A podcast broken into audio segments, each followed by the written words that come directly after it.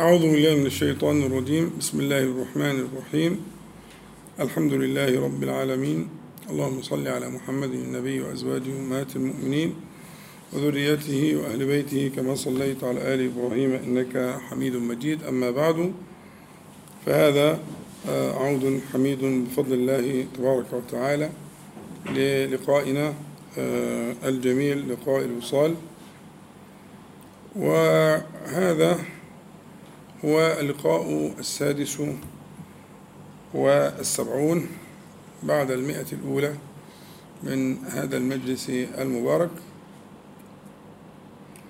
وكنا عزمنا أن نبدأ في كما ذكرت لبعضكم قبل ذلك أن نبدأ في دراسة المعاني والأسرار والكنوز التي أودعها الله عز وجل في لسان نبيه صلى الله عليه وسلم في التعوذات. فوجدنا أن النبي صلى الله عليه وسلم قد صح عنه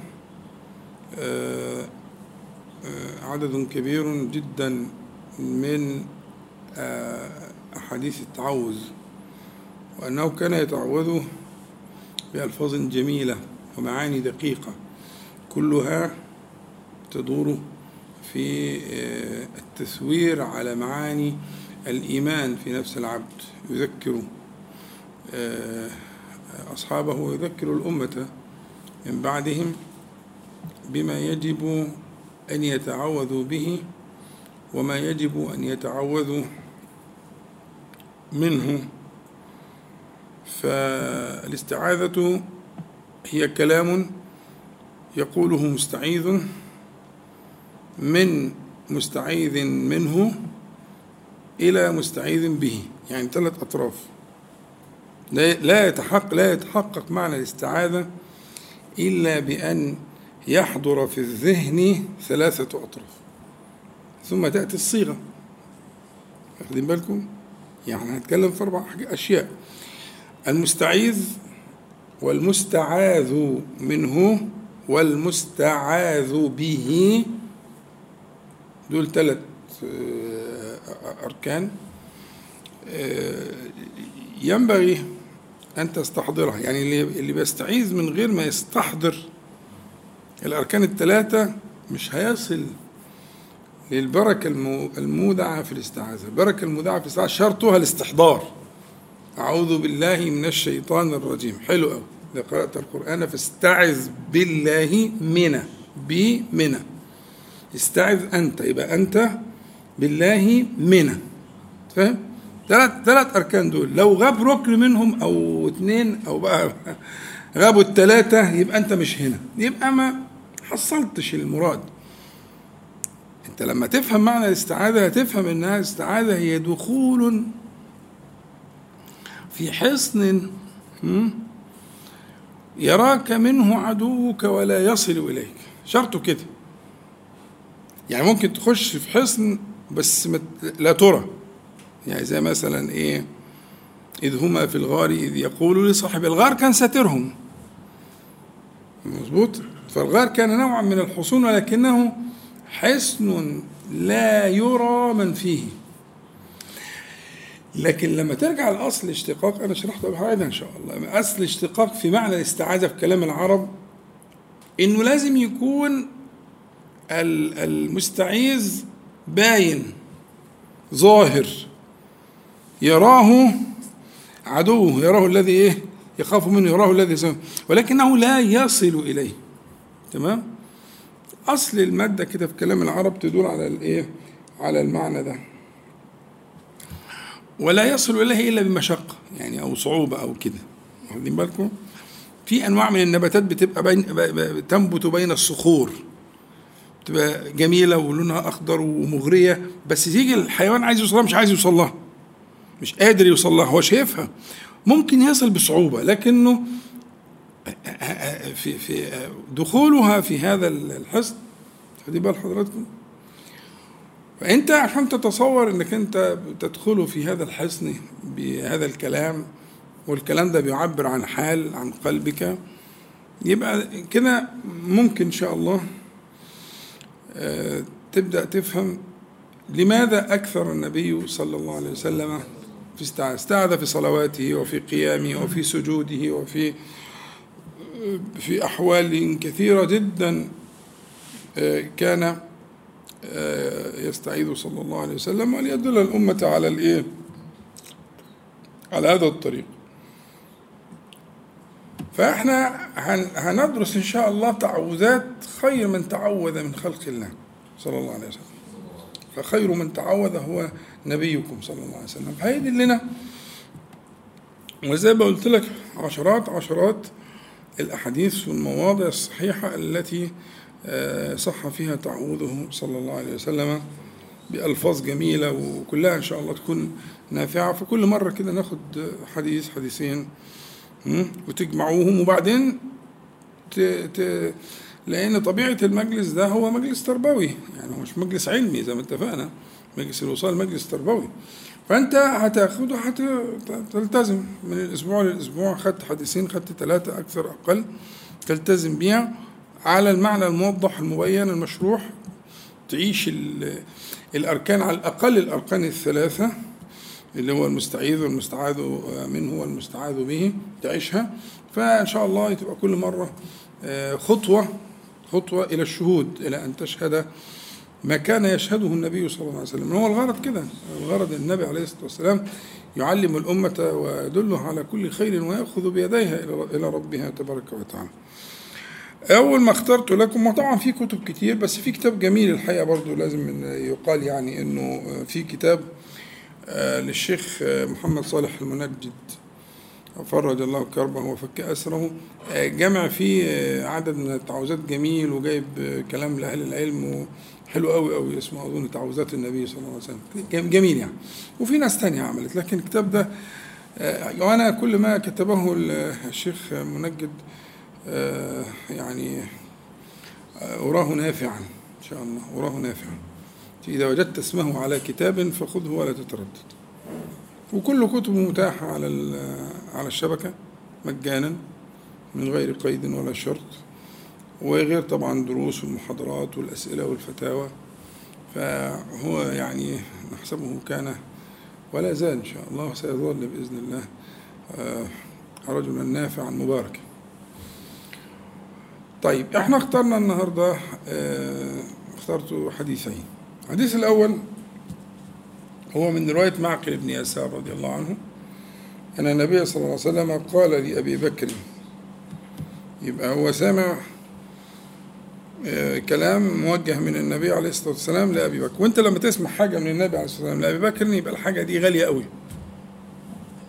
حاجة غالية لأنما لا, لا نعلم أحدا باتفاق المسلمين من المسلمين هو أحب للنبي صلى الله عليه وسلم من أبي بكر. بلغ أبو بكر في قلب النبي صلى الله عليه وسلم لما لم ما لم يبلغه رجل. يعني بغزوة ذات السلاسل لما رجع آه، آه، آه، عمرو بن العاص قال للنبي صلى الله عليه وسلم من أحب الناس قال عائشة. قال من الرجال؟ قال أبوها. خلاص؟ حديث في البخاري.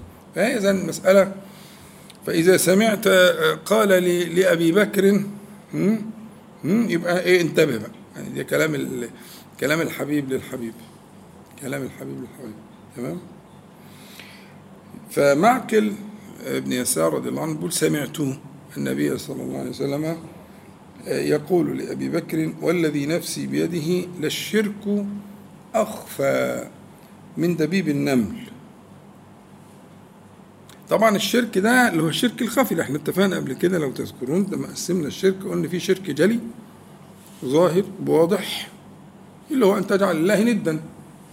خلاص؟ تسوي بين الله سبحانه وتعالى وبين آه، غيره في قلبك. ده اسمه الشرك الجلي. لكن الشرك الخفي سمي شركا على سبيل التجوز مش حقيقة. يعني مثلا الواحد يحب يظهر بمظهر معين شيء من الرياء شيء من السمعة شيء من كده. سماه شركا تخويفا وتنفيرا لكنه ليس شركا على الحقيقة. وقد يسمى الشيء كذلك وده كتير في الشريعة. يسمى الشيء بشيء بوصف أو بلفظ للإيه؟ للتنفير للتخويف. خلاص؟ فهنا لما بيحكي لأبي بكر يبقى أنت بتتكلم في مرتقى إيه؟ يليق بأبي بكر. ارتقى يليق بأبي بكر. يقول له والذي نفسي بيده للشرك يعني بقى الشرك الخفي بقى يعني الشرك الدقيق ينبهه لحاجة حاجة مرتقى عالي من مرتقيات الإيمان. لا الشرك أخفى من دبيب النمل. ودبيب النمل أصلا لا يدرك. يبقى دي مبالغة فوق المبالغة يعني لا يدرك. ألا أدلك على شيء إذا قلته ذهب عنك قليله وكثيره. إذا تشوف المقدمة. مقدمة محفزة. إنه الشرك قد يصل إلى الحد الذي لا يدرك بالايه بالحواس كما لا تدرك تدركون دبيب النمل. فإنه يأتيكم حاجة كده من الايه إنك تريد شيئا عند الخلق وشيء من الوجاهة شيء مش من الثناء شيء مش عارف إيه. فأيها المؤمنون الصالحون يريد الله عز وجل أن ينقي قلوبكم عن ذلك وهذا أمر يصعب إدراكه والنبي يدلك على شيء إذا قلته ذهب عنك قليله وكثيره. فكأن الواحد مستعد الآن لاستقبال كلام في منتهى الأهمية. شايف شايف طريقة النبي عليه الصلاة والسلام لاستحضار القلب ورفع الهمة والإصغاء والانتباه علشان اللي هيجي جاي ده أنت خلاص كده هتاكله أكل ده أنت هت إيه تعتصم به أي اعتصام. لأن هو كده وعينيه الاستفهام ده مش استفهام حقيقي. ألا أدلك على كذا كذا؟ ده استفهام. الغرض منه الإيه بتاع دي عاملة لي تشويش. المهم يعني. آآ آآ آآ إيه يا رب اللي يذهب عني القليل والكثير كمان؟ يبقى اذا في حاجة مهمة جدا جاية. ودي أنت عمال ترتقي. قلنا لأبي بكر ثم قلنا والذي نفسي بيده يقسم غير مستقسم ويعمل إيه والشرك ودبيب النمل ومش عارف إيه. وبعدين طريقة العرض ألا أدلك على شيء إذا قلته؟ ذهب عنك كثيره وقليله فقطعا إيه؟ آه أبو بكر قال بلى. أكيد يعني. لكن هو اختصر ما قالش جابش أبا بكر في الإيه في الرواية خالص. قال قل النبي صلى الله عليه وسلم قال له قل اللهم إني أعوذ بك أن أشرك بك شيئا وأنا أعلمه وأستغفرك لما لا أعلم. الكلام ده في, في, في نهاية من الأهمية. اللي غافل عن المعنى ده واللي غافل عن الورد ده في ليله ونهاره عرضة لأن يقع في هذا الشيء اللي هو أخفى من دبيب النمل. لكن المعتصم بالله سبحانه وتعالى يعصم من كبيره ويغفر له صغيره. ويتجاوز الله عز وجل عنه عن إيه ما يقع في قليله أو خفيه أو صغيره. يبقى قال له اللهم إني أعوذ بك أن أشرك بك شيئا وأنا أعلم. أظن في رواية وأعلمه وأستغفرك لما لا أعلم. بس الرواية اللي معايا كده. اللهم إني أعوذ بك أن أشرك بك شيئا وأنا أعلمه الواو دي هو حال. الرواية دي الواو حال. يعني حالة كوني أعلم. يبقى في حالة تانية اسمها لا أعلم. أستغفرك لما لا أعلم. هنا الذي لا يعلم علاجه دواء الاستغفار. لكن إحنا درسنا تفكرنا الآن في إيه؟ آه؟ في الاستعاذة. الاستعاذة جاية من إيه؟ استعاذة بالله تبارك وتعالى من إيه؟ ها؟ في الذي يعلم. في الذي يعلم. هي المشكلة في الذي يعلم. لأن الذي لا تعلمه يغفر بالعمل الصالح والاستغفار بمطلق الاستغفار. أنت بتستغفر في طرف النهار ما أصبحت غداة قط إلا واستغفرت الله تعالى فيها سبعين مرة مئة مرة حسب الروايات. كنا نحصي على النبي صلى الله عليه وسلم في المجلس الواحد. يقول رب اغفر لي وتب علي إنك أنت التواب الرحيم أكثر من 100 مرة. فده ده دي كتير كتير كتير. الاستغفار هنا شرحناه كتير وعرفنا والغفر والستر والوقاية حاجة مستقرة. لكن إحنا بنتكلم النهارده عن الاستعاذة. استعاذة من الايه من الحصول أو الوقوع أو القرب أو الدنو هي الكارثة في ده. لأن ده لو حصل لا قدر الله يعني يعني إن الله لا يغفر أن يشرك به. ويغفر ما دون ذلك لمن يشاء. خلاص؟ بالنص القرآني. فقصة الشرك دي اللي هو بيبقى يعلمه يعلم أنه جعل لله ندا. هذه آه، محبطة للعمل مضيعة للأجر. وربما يكون أكثر من ذلك. يبقى آه، هذا الكلام من النبي عليه الصلاة والسلام لأبي بكر. يعني آه، ينبغي ألا يغفله أحد. ويبقى لك ورد من هذا الذكر المبارك على الأقل أن تضمنه في وقت من الأوقات تخصه لا بأس حاجة ليك أنت. أنا مش هقول لك أنت لكن لك أنت أنك أنت دايما تناجي ربك سبحانه وتعالى. اللهم إني أعوذ بك أن أشرك بك شيئا وأنا أعلم وأستغفرك لما لا أعلمه باستمرار باستمرار باستمرار. يبقى في وقاية مستمرة من الوقوع في في الشيء الذي لا يغفره الله. هي دي المشكلة يعني في حاجات كتير تكفرها الصلوات والزكوات والعمل الصالح. بس في حاجات لا يصل لا تصل إلى هذه الأعمال الصالحات. اللي هو الشرك الذي تعلمه إن في لحظة ضعف حصل كذا وسويت بين الله عز وجل وبين آه، غيره. وجعلت هذا الشيء ندا لله تبارك وتعالى. أسأت الظن بالله سبحانه وتعالى في في موقف من المواقف الإنسان ضعيف. الإنسان ضعيف. وهذا وارد أنه يحصل. لكن إذا حصل له دواء له دواء. إنك أنت تستعيذ تدخل في العوذ ها؟ بالله سبحانه وتعالى من هذا. أعوذ بك أن أشرك بك شيئا وأنا أعلم. وأستغفرك. آه. فيبقى آه آه هذا المعنى آه، من من العوذ والدخول في في في في الحصن الإلهي المانع من الوقوع في ذلك أمر مهم. وكما قلت لك هي يعني أنا كان حتى زمان كان في حاجات مهمة مثلا بس الإنسان بيغفل عنها وينساها مثلا زي الدعاء للوالدين مثلا. لأن ربنا تعالى يقول وقل فعل أمر رب ارحمهم كما ربنا يسأل. ممكن يكون القلب ممتلئ حب مش عايز الكلام وعرفان بالجميل وكل حاجة. بس المشاغل والغفلة واللسان والبتاع والتهه دي آه وبالذات بقى لو الشخص كبر شوية وبقى عنده مش عارف إيه واولاد وأسرة وبيروح ويرجع ويعمل.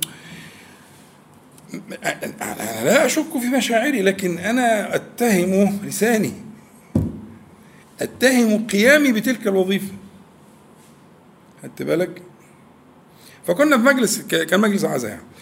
وبعدين طرحوا المسألة كان ده يعني أكثر من ربع قرن يعني. كتير. فقلت لهم أقول لكم على حاجة أنا بعملها أنا. الحاجة الغالية أوي أوي أوي أربطها بحاجة غالية أوي. ثابتة. في حاجات ربنا جعلها في رأيي في تقديري ده تسميتي الشخصية إن هي زي الإيه زي الحمال كده. حمل عليها وما تخافش. هي كده هي هي ربنا خلقها كده وشرعها كده وأمر بيها كده إنها تكون آه، آه، آه، حمل عليها ما تريد. واختر ذلك الصلاة. الصلاة كل ما حملته على الصلاة فتحتمله الصلاة. فقلت لهم شوف انت ممكن يبقى جزء من ورد الصلاة في في مثلا موضع زي موضع التشهد ورد. زي ما انت حافظ وبتقول كذا كذا وتستعيذ من أربع وفي الروايات يبقوا خمسة ها يبقى بتدعي لوالديك دعاء آه، يليق بالمقام. آه، زي ما يكون مش عارف إيه بقى واحد بيقول لي القرآن أقول له خلاص يبقى بتقرأ مع الصلوات. انت لو قريت ربعين ولا أقل ولا أكتر. مع الصلاة قبل ما تقوم خلاص خدت على نفسك عهد أنت هتلاقي نفسك تقرا كمية قرآن ما كنتش تصورها ما تتصورهاش. بس يبقى عزم وحزم أنت حملت قرايه القرآن على الصلاة. حملت الدعاء للوالدين على الصلاة. وبصراحة كده أي حاجة عايزه تنجح حملها على الصلاة. أي حاجة أنت بتنقطع فيها وبتغفل عنها وإلى آخره خد الخبرة حملها على الصلاه. هتلاقي بركة يعني فوق فوق التصور. فقلت لهم كده في ناس يعني ما ما كانوش فاهمين شوية مش السنة والبدع والبتاع. فهمت يا ابني البدع يعني طولت بالي يعني طبعا كان نوع الاستفزاز. يعني الجو ماشي في سكة وهم والجماعة دول دايما تلاقيهم في كل مجلس يبقوا موجودين كده قاعدين يعني بطله وبس ففهمته شرط البدعة كذا والسنة كذا وايه المهم في النهاية أعمل كده واخد بالك؟ ففي ناس جات لي بعد سنين طويلة جدا يعني بتثني على الموضوع وتشكر ربنا على على الهداية دي. فهي القاعدة كده اسمع كلام. أنت دعاء أنت حسيت إن هو بهذه الرتبة العالية من الحبيب لحبيبه لخير من خير خلق الله عز وجل لخير هذه الأمة وبدأوا بداية قوية جدا والذي نفسي بيده للشرك أخفى من دبيب النمل ألا أدلك على شيء؟ يعني كلام الدخلة دخلة فخمة أوي. وبعدين تلاقي نفسك قلت لله دي ولا قلته معايا النهارده وخلاص. من يوم الخميس الجاي إن شاء الله. أنت عملت إيه؟ تلاقي نفسك المفروض إنك أنت على على ما تيجي المرة الجاية تكون خلاص بقى ده جاري على لسانك على طول علشان توصل للغرض ده. فمن أجمل الحلول العملية اربطه بحاجة قوية. ربطته بأذكار الصباح والمساء والنوم مثلا باعتبار الثلاث أذكار دول أذكار قوية جدا وانت مواظب عليها الحمد لله. حلو. ربطته بأذكار دبر الصلوات جميل جدا. ربطته قبل التسليم في الصلاة جميل جدا جدا. المهم تخليه جزء تجعله وردا فيما تحافظ عليه. وساعتها إن شاء الله اللهم إني أعوذ بك أن أشرك بك شيئا وأنا أعلم وأستغفرك لما لا اعلمه هيبقى مطهر دائم ومبيض للصحيفة. تمام؟ صلي على النبي عليه الصلاة والسلام. اخترت لكم حديث تاني جميل برضو. الحديث ده مروي من طريق علي رضي الله عنه ومن طريق عائشة رضي الله عنها علي رواه أن النبي صلى الله عليه وسلم كان يقول في آخر وتره. علي كان يرويه إن, إن بسند مستقل يعني. ونفس الألفاظ باختلاف يسير جدا. روتها عائشة رضي الله عنها بأن النبي صلى الله عليه وسلم كان يقوله في سجوده. تحسست قدميه فوجدته ناصبا قدميه ساجدا وسمعته بيقول وهو ساجد في صلاة الليل يعني. بيقول هذا الدعاء. فرواية علي ورواية عائشة تدل على أن الأحوال التي كان يقولها صلى الله عليه وسلم أكثر من موضع. علي سمعها في الوتر وعائشة رضي الله عنهما سمعها في الإيه؟ في السجود. فدل على إيه؟ يبقى برضه هذه يعني يدلك على أن النبي عليه الصلاة والسلام كان يكثر من هذه الاستعاذة. الاستعاذة دي بقى فيها شوية إيه؟ تفصيل ودقة كده عايزة انتباه. هو ال ال الروايتين متقاربتين متقاربتان زي ما قلت لك. فكان يقول عليه الصلاة والسلام اللهم إني أعوذ برضاك من سخطك وأعوذ بمعافاتك من عقوبتك وأعوذ بك منك لا أحصي ثناء عليك أنت كما أثنيت على نفسك. هنا الجميل في في التنبيه لما تلاقي النبي صلى الله عليه وسلم بيقولها في في المواضع يعني أرجى أرجى موضع أرجى موضع للقبول هو السجود. أقرب ما يكون العبد من الله وهو ساجد. فأكثروا من الدعاء. يعني من المواضع اللي هي منصوص على فضلها في إجابة الدعاء. وفي الوتر كذلك مقام لا يخفى عليكم مكانه. فإذا فكرة يعني اختيار النبي صلى الله عليه وسلم تلك المقامات اللهم إني أعوذ برضاك من سخطك وبمعافاتك من عقوبتك وأعوذ بك منك لا أحصي ثناء عليك أنت كما أثنيت على نفسك. هتلاقي إنه برضاك من سخطك وبمعافاتك من عقوبتك. الكاف أربع مرات. يعني الرضا رضاه والسخط سخطه والمعافاة معافاته والمعاقبة معاقبته. تمام؟ إذا فالتنبيه هنا على حاجة مهمة إن شاء الله ممكن نتكلم فيها بعد الاستراحة اللي هي فكرة آه، أن كل شيء في هذا الكون من نفع وضر مما تحب ومما تكره هو من الله تعالى. ولم يجعل الله عز وجل سبيلا للمؤمنين لدفع ما يكرهون ولدفع الضر إلا هو. يعني أغلق كل باب. كل باب سواه هيبقى فيه آه، يعني درجة من درجات الغفلة وممكن تصل إلى حد اللي إحنا لسه بنتكلم عليه اللي هو حد الشرك اللي ممكن يكون فيه خفاء. تمام؟ الخفي.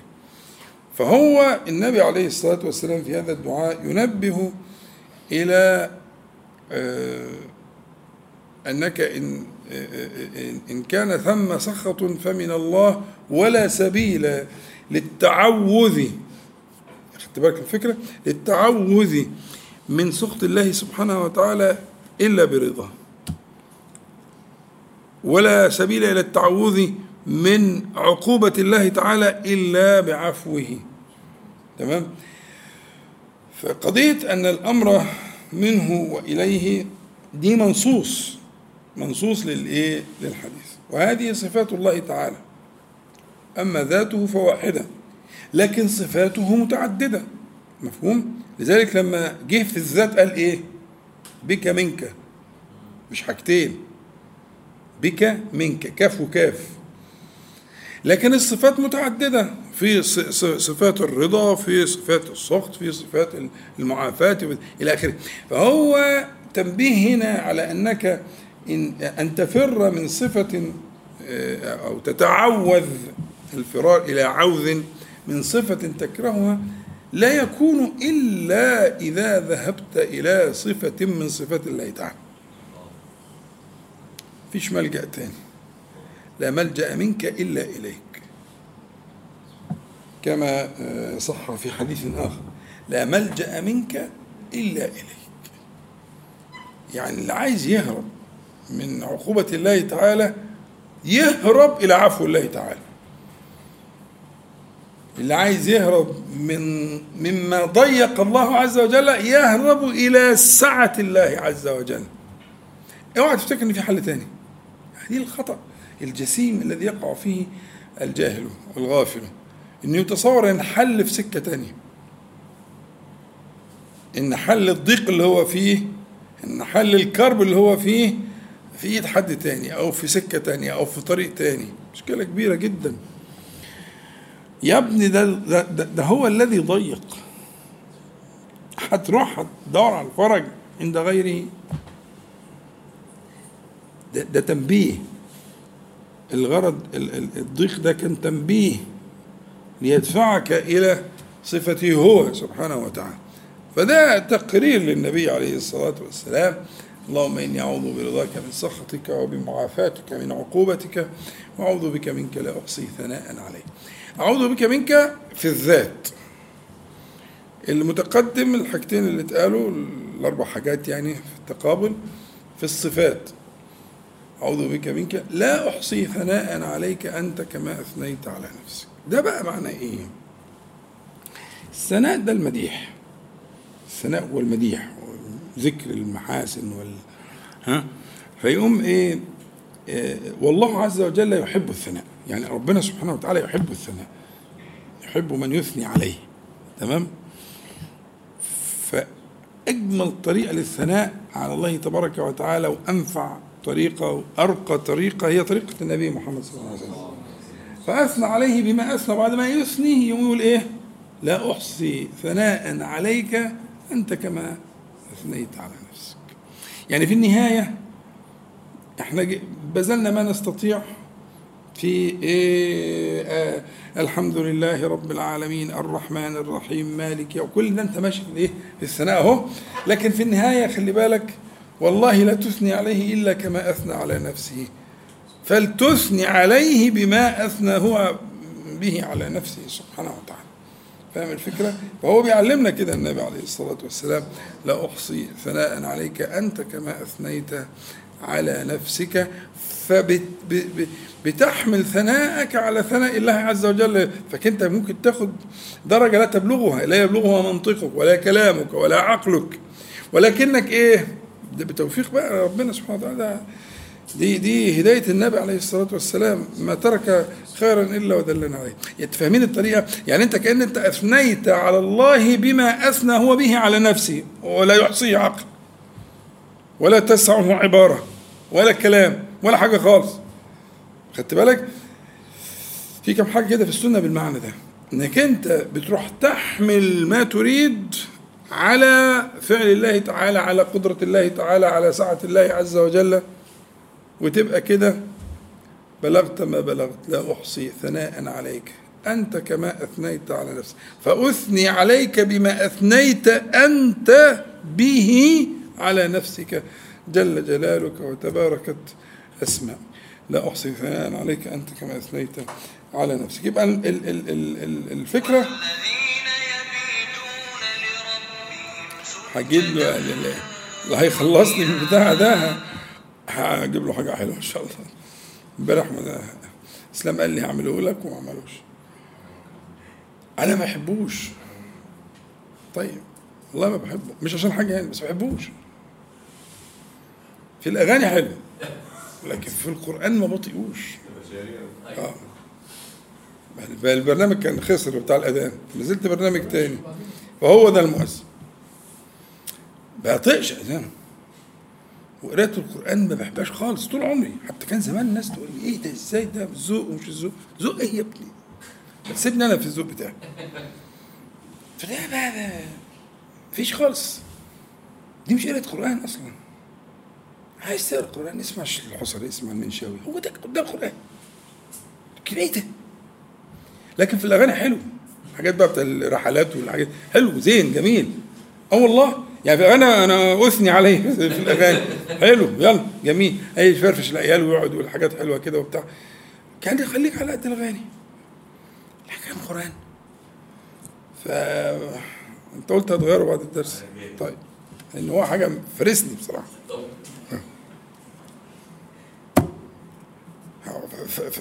فصلني. الله يسامحه. طيب. الشاهد اللي هو منه وإليه دي إن شاء الله نتكلم كمان شوية عليها بس الفكرة فكرة إنه نص النبي صلى الله عليه وسلم على ذلك في غير موضع إن شاء الله ممكن أجيب لكم موضوعين ثلاثة في السنة فيهم المعنى ده إنك أنت آه، آه، تكل ما تريد إلى فعل الله تعالى. تكل ما تريد إلى فعل الله تعالى. فتحصل ما يستحيل على العبد أن يحصله. فأنت لما تقول لا أحصي ثناء عليك أنت كما أثنيت على نفسك يعني أثني عليك بما أثنيت أنت به على نفسك. وهذا لا, لا, لا يطيقه أحد ولا يقدر عليه. لكن كده تاخد الأجر سبحان الله عدد خلقه وزنة عرشه ورضا نفسه ومداد كلماته. كيف تكتب؟ الملائكة ما بتقدرش تكتبها. هيجيبها إزاي؟ ما هي دي ده, ده شوف طريقة النبي صلى الله عليه وسلم يعلمنا إزاي. انك انت بتكل بتكل عملك انت إلى ما لا تطيقه العقول ولا تحصيه. ها؟ يعني كنت أنا في تجميع الحاجات دي في السنة كانت حاجات بديعة جدا وفي في القرآن برضه. فكرة إنك أنت تحمل آه، مرادك على ما لا تطيقه أنت ولا يعقله عقلك ولكن تحمله على قدرة الله تعالى وعلمه سبحانه وتعالى. فلما تيجي تقول آه، آه، يعني ضمن الحاجات اللي تحضرني آه، الصلاة اللي بتكرهها الإمام الشافعي. الإمام الشافعي في مقدمة كتاب الرسالة صلى صلاة كان لم يسبقه أحد. آه والناس يعني يصلون عليه صلى الله عليه وسلم بهذه الصلاة إلى يوم القيامة. ما ذكرك الذاكرون وما غفل عن ذكرك الغافلون؟ ما سابتش حاجة. ما ذكرك الذاكرون متصورة لكن وما غفل عن ذكرك الغافلون؟ لا حاجة الحقيقة دي, دي العقول اللي هي ما هو ده المعنى. المعنى ده دخل جوه قلب الشافعي رضي الله عنه ها فأنتج المنتج ده. فأنا بقول لك نفس الكلام أنت لما المعنى ده موجود في السنة موجود كتير موجود في القرآن برضه. إنه إيه؟ أن تكل العدد أو الحاجة إلى ما لا يحصيه العقل ولا يقدر عليه البشر. واخد بالك؟ زي اللي معانا ده. وزي الكلام الجميل اللي صح من من النبي صلى الله عليه وسلم عدد خلقي. حاجة فلكية. زنة عرشي مين يقدر على كده؟ ده الملائكة ما تعرفهاش. رضا نفسه. طب مداد كلماته. لو أن ما في البحر من شجر أقلام يمده. من بعده سبعة أبحر ما نفدت كلمات الله. يعني أكتر من كده. يعني دي كلها أقلام والبحر ده كله مداد والكلام لا ينتهي. ومداد كلماته. إيه العقل الجميل ده؟ إيه دعوة دعوة إنك أنت تحضر في هذا الشهود. زي قلت لك أكتر من مرة أنا أحرص على إن أنا أقول عدد أذكار لا أقول قليل ولكن يعني معتدل ولكن أشهد ما أقول. خليك في, في, في الأذكار اللي إحنا متفقين عليها والحمد لله كلنا ماشيين عليها. في دبر الصلوات وطرفي النهار وعند النوم عند الخروج. الحاجات الأساسية دي خليك حريص قدر ما تستطيع أن تشهد ما تقول. إحنا الحمد لله ربنا أكرمنا وشرحنا أغلب هذه الأذكار فنكتفي على هذا المقدار من أذكار التعوذ ونسأل الله تعالى أن ينفعنا بما قلنا وما سمعنا وناخد استراحة قصيرة كده ونعود إن شاء الله. أعوذ بالله من الشيطان الرجيم. بسم الله الرحمن الرحيم. الحمد لله رب العالمين. اللهم صل على محمد النبي وأزواجه أمهات المؤمنين وذرياته وأهل بيته كما صليت على آل إبراهيم إنك حميد مجيد. أما بعد انتهينا في المجلس الأول من هذه الليلة المباركة إلى أن من أسماء الله تعالى ما ينبغي ذكره مقترنا. ما ينبغي ذكره مقترنا. فمن أسمائه الضار. بس لا تذكره إلا وأن تقول الإيه النافع الضار. من أسمائه المانع. فلا تذكره إلا وإذا قلت الإيه؟ المعطي. حلو. يبقى هذه الأسماء اللي هي المنع تدور على المنع والعطاء تدور على البلاء والعافية تدور على الكسر والجبر تدور على الرفع والخفض. هذه الأسماء الحسنى التي لا تذكر إلا مقترنة باب مستقل من أبواب العبودية. يعني الأسماء دي لوحدها كده باب مستقل من أبواب العبودية ليه؟ لأن أنت هتقول طالما هو سبحانه وتعالى اللي هيعطي طب بيمنع ليه؟ مظبوط؟ طالما هو سبحانه وتعالى اللي هيجبر طب بيكسر ليه؟ مفهوم؟ يبقى انت كده ده سؤال هيوصلك للمراد انت بين ال بين ال السجدتين بتقول اغفر لي وارحمني واهدني واجبرني وعافني وارزقني. واهدني واجبرني. اجبرني ما يقولهاش غير الايه؟ المكسور. ما فيش واحد سليم يقول اجبرني. ده اسمه تحصيل الحاصل. ما ينفعش. مظبوط؟ يعني مش واحد كده سليم ما يروحش لقسم العظام في المستشفى يقول لهم جبسوني هيروحوا محولينه على إيه؟ على قسم الأمراض النفسية. صح؟ واحد سليم ورايح القسم العظام لهم جبسوني مظبوط؟ حاول طب معلش حضرتك بس وتروح ودينه على قسم الأمراض النفسية لأن ده خلل نفسي وممكن يكون عقلي. إنه واحد سليم وعايز يتجبس. فلازم أنت لما تقول واجبرني واجبرني واجبرني في الصلاة تبقى مستحضر إن حضرتك إيه؟ ها مكسور. اللي ما استحضرش الكسري لا معنى لطلب الجبري مفهوم؟ يبقى هذه الأدعية الممتلئة في القرآن والسنة إن ما كنتش مبتلى يبقى إيه معنى الدعاء بالعافية؟ العافية من البلاء. ها؟ فإذا إذا إذا سأل العافية فاستحضر البلاء. وإذا سأل العطاء فقد استحضر المنع. ها؟ وإذا سأل الرفع فقد استحضر الخفض إلى آخره. معنى ده مهم جدا.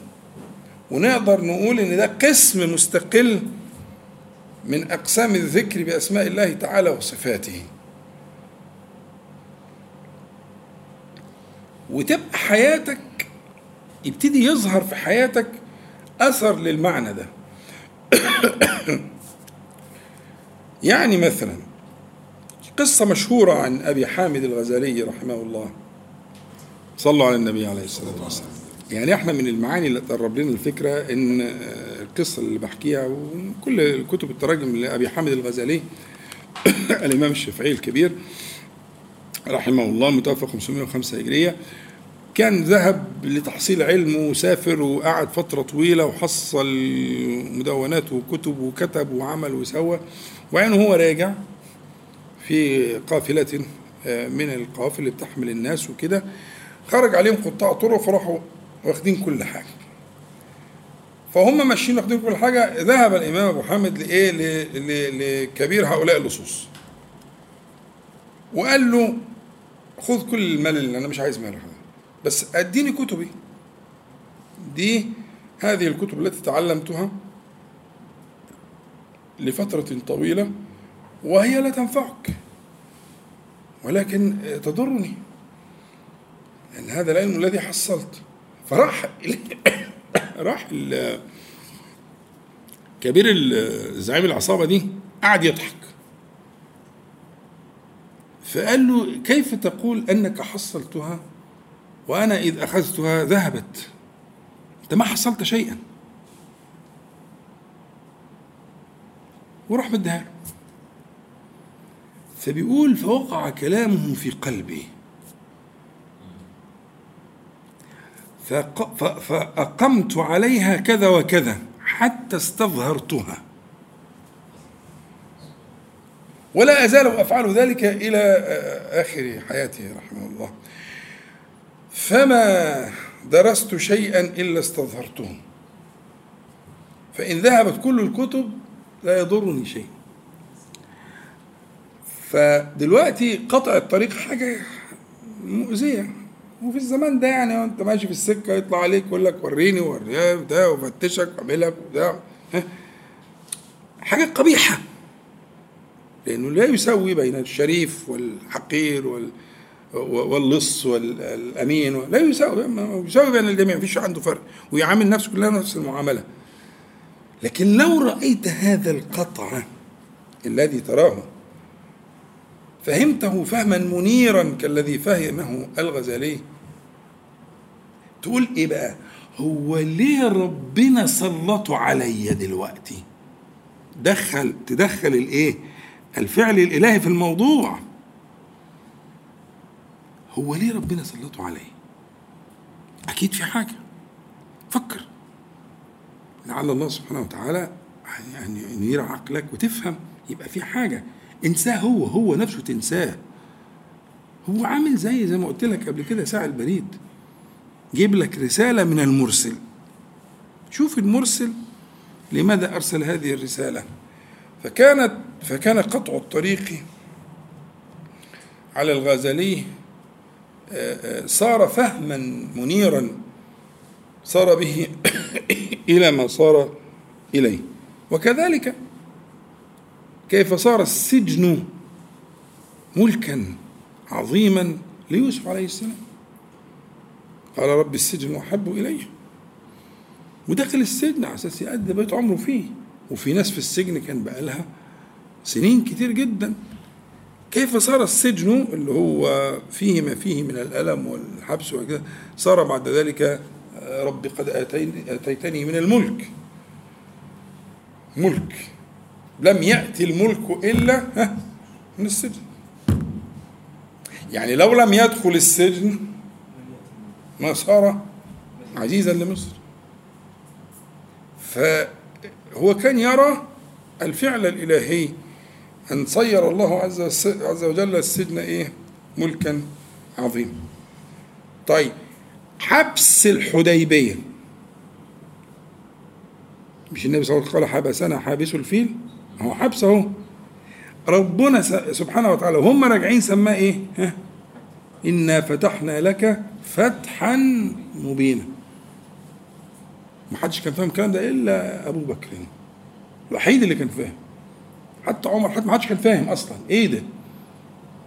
إزاي القرآن يسمي الحبس والمنع يسميه فتحا مبينا؟ وهو فعلا كان فتح مبين. يبقى كيف صار الحبس؟ حبس الحديبية فتحا مبينا. النبي صلى الله عليه وسلم بيعلمنا انه هو رأى في هذا الحبس ها لأنه من الله سبحانه وتعالى وأحل النبي صلى الله عليه وسلم وأحل وخلصت المسألة. وده حكم الإحصار. احصروا. خلاص ده بينهم وبين مكة مفيش. الحديبية دي أنتوا عارفينها العربية 20 دقيقة من مكة. وأقل كمان. الحديبية خلاص يعني خلاص ريحة مكة وصلاهم يعني. وبيجهزوا نفسيهم ومحرمين ومشتاقين وبقى لهم سنين. وفي ناس بقى لها سنين طويلة ما راحتش مكة. واخد بالك؟ وبعدين بقى عمره مع النبي عليه الصلاة والسلام وحكاية تانية. ها؟ وفجأة كل ده يتذبح. وينحروا الهدي ويحلقوا ويرجعوا ويعملوا ويسووا. وهذه المأساة يسميها الله سبحانه وتعالى فتحا مبينا. طب ما هو ده صور من صور المنع يا اخوانا فاهم الفكرة؟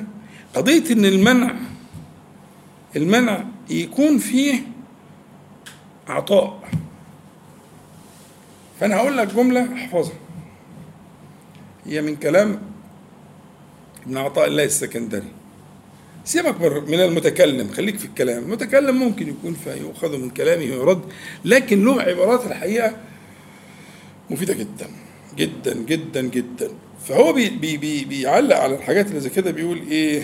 متى فتح الله لك باب الفهم في المنع؟ صار المنع عين العطاء. شوف العمق. يقول لك خليه خلي بالك. أما يجي لك منع يجي لك حبس يجي لك قطع طريق يجي لك اللي يجي لك قف مليا. واسأل ربك أن يفتح لك باب الفهم في المنع. يعني الليلة لو صفت على العبارة دي تبقى صفت تبقى وفت وزيادة.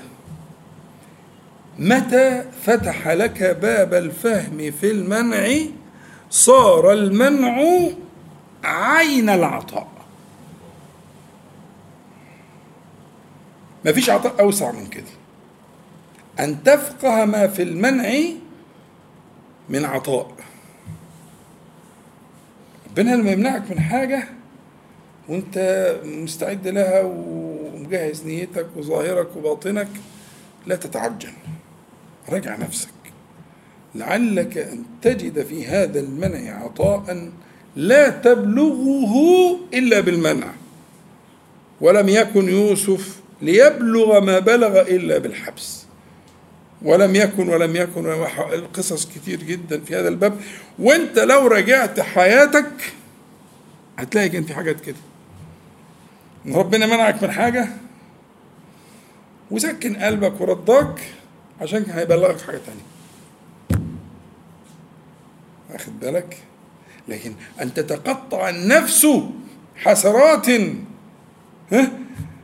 على ممنوع انت مسكين. اعلى بقى شوية. وانظر إلى من حبسه وانظر إلى من منعاه فدي تلك ما دي أسماء الله تعالى. بالك؟ فأنا هدعوك إنك أنت من هنا الأسبوع الجاي تحاول تجمع الأسماء اللي هي لا تذكر إلا مقترنة. وتعيش مقتضى أسماء الله تعالى وصفاته في هذه المعاني. إحنا قلنا المقتضى الاسم والصفة اللي هو حظك من من العبودية. فإن إن الله غفار فتستغفر. إن الله لطيف فتعلم أنه يدري أقداره بلطف خفي وأنه يرزق عباده من حيث لا يشعرون إلى آخره. فمقتضى الاسم والصفة هو ده غاية الغايات. العلم كله كل العلوم اللي في الدنيا دي كلها العلوم الأدوات وعلوم الغايات والقرآن الكريم والسنة المطهرة وقبل كده علوم اللغة وعلوم الفقه والأصول وكل ده غرضه أن يدلك على الله تعالى. بأسمائه وصفاته. تمام؟ فالباب اللي إحنا بنتكلم فيه ده باب الغاية غاية الغايات. خدت بالك؟ فنتفق إن شاء الله إن إحنا من هنا الأسبوع الجاي حضراتكم تجتهدوا وبعدين نفتح باب الإيه؟ العصف الذهني والحوار والمناقشة والتفكر في كيف تعبد الله تعالى بهذا القسم من أقسام الأسماء والصفات. تمام؟ هتلاقي أسماء وصفات عجيبة في هذا المعنى اللي هي الأسماء المتقابلة دي والتي لا تذكر إلا مجتمعة. ومن سوء الأدب أن تذكر مفردة. ها؟ تذكر مجتمعة فترى فيها ال ال ال الكمال في اجتماعها. الكمال اللائق بالله تعالى يكون في اجتماعها في اجتماعها معا. طيب نكتفي على هذا المقدار. والله تعالى أعز وأعلم ونسأله تبارك وتعالى أن ينفعنا جميعا بما قلنا وما سمعنا وأن يجعله حجة لنا لا علينا رب العالمين. السلام عليكم ورحمة الله.